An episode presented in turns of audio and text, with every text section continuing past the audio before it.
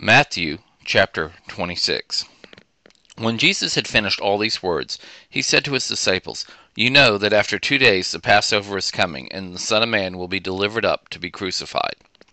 Then the chief priests, the scribes, and the elders of the people were gathered together in the court of the high priest, who was called Caiaphas. They took counsel together that they might take Jesus by deceit and kill him. But they said, Not during the feast, lest a riot occur among the people. Now when Jesus was in Bethany, in the house of Simon the leper, a woman came to him having an alabaster jar of very expensive ointment, and she poured it on his head as he sat at the table. But when his disciples saw this, they were indignant, saying, Why this waste? For this ointment might have been sold for much and given to the poor. However, knowing this, Jesus said to them, Why do you trouble the woman? She has done a good work for me. For you always have the poor with you, but you don't always have me. For in pouring this ointment on my body, she did it to prepare me for burial. Most certainly, I tell you, wherever the good news is preached in the whole world, what this woman has done will also be spoken of as a memorial of her. Then one of the twelve, who was called Judas Iscariot, went to the chief priests and said, What are you willing to give me if I deliver him to you? So they weighed out for him thirty pieces of silver. From that time he sought an opportunity to betray him. Now on the first day of unleavened bread, the disciples came to Jesus, saying to him, Where do you want us to prepare for you to eat the Passover? He said, Go into the city to a certain person, and tell him, The teacher says, My time is at hand. I will keep the Passover at your house with my disciples. The disciples did as Jesus commanded, and they prepared the Passover.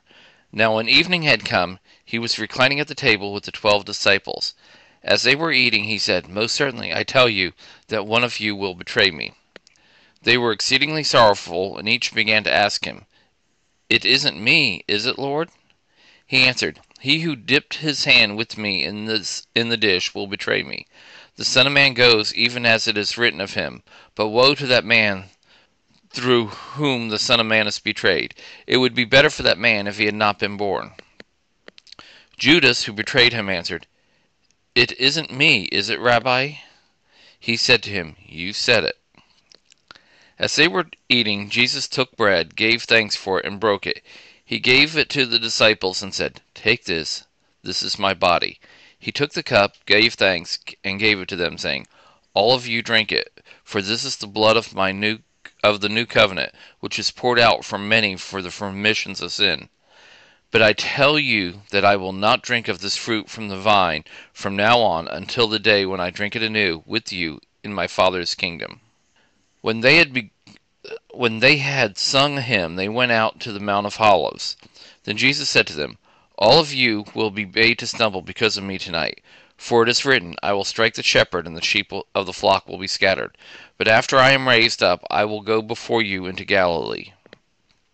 But Peter answered him, even if all will be made to stumble because of you, I will never be made to stumble. Jesus said to him, Most certainly I tell you that tonight, before the rooster crows, you will deny me three times. Peter said to him, Even if I must die with you, I will not deny you. All the disciples also said likewise. Then Jesus came with them to a place called Gethsemane, and said to his disciples, Sit here while I go there and pray. He took with him Peter and the two sons of Zebedee, and began to be sorrowful and severely troubled. Then he said to them, My soul is exceedingly sorrowful, even to death. Stay here and watch with me.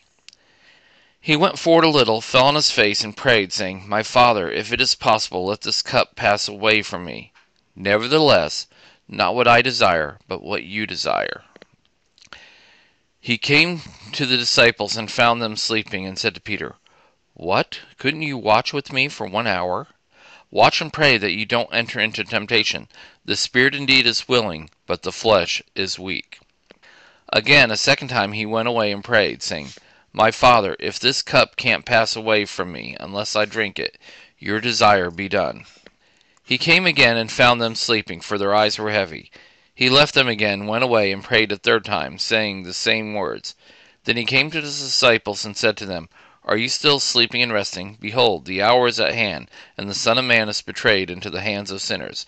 Arise, let's be going. Behold, he who betrays me is at hand. While he was still speaking, behold, Judas, one of the twelve, came, and with him a great multitude with swords and clubs, from the chief priests and the elders of the people. Now he who betrayed him has had given him them a sign, saying, Whomever I kiss, he is the one. Seize him. Immediately he came to Jesus and said, Greetings, Rabbi, and kissed him. Jesus said to him, Friend, why are you here? Then they came and laid hands on Jesus and took him. Behold, one of those who were with Jesus stretched out his hands and drew his sword, and struck the servant of the high priest and cut off his ears.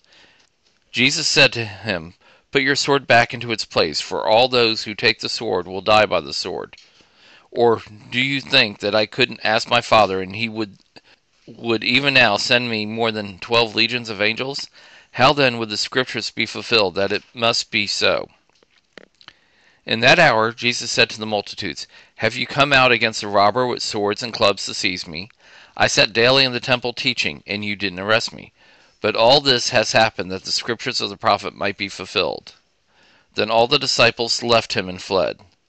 Those who had taken Jesus led him away to Caiaphas the high priest, where the scribes and the elders were gathered together. But Peter followed him from a distance to the court of the high priest, and entered in and sat with the officers to see the end.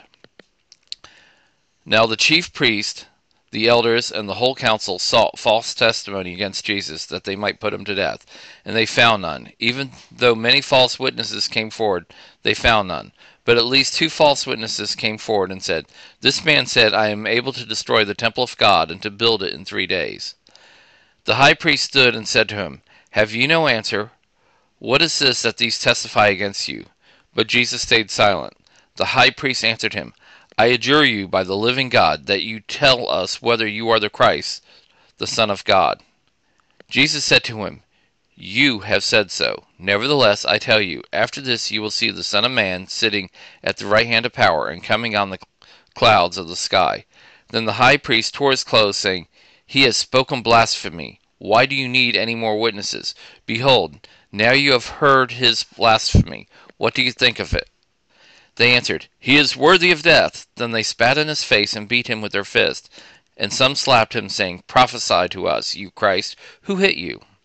Now Peter was sitting outside the court, and a maid came to him, saying, You were also with Jesus the Galilean. But he denied it before them all, saying, I don't know what you are talking about. When he had gone out on the porch, someone else saw him, and said to those who were there, This man also was with Jesus of Nazareth. Again he had denied it with an oath, I don't know the man. After a little while, those who stood by came and said to Peter, Surely you are also one of them, for your speech makes you known. Then he began to curse and swear, I don't know the man.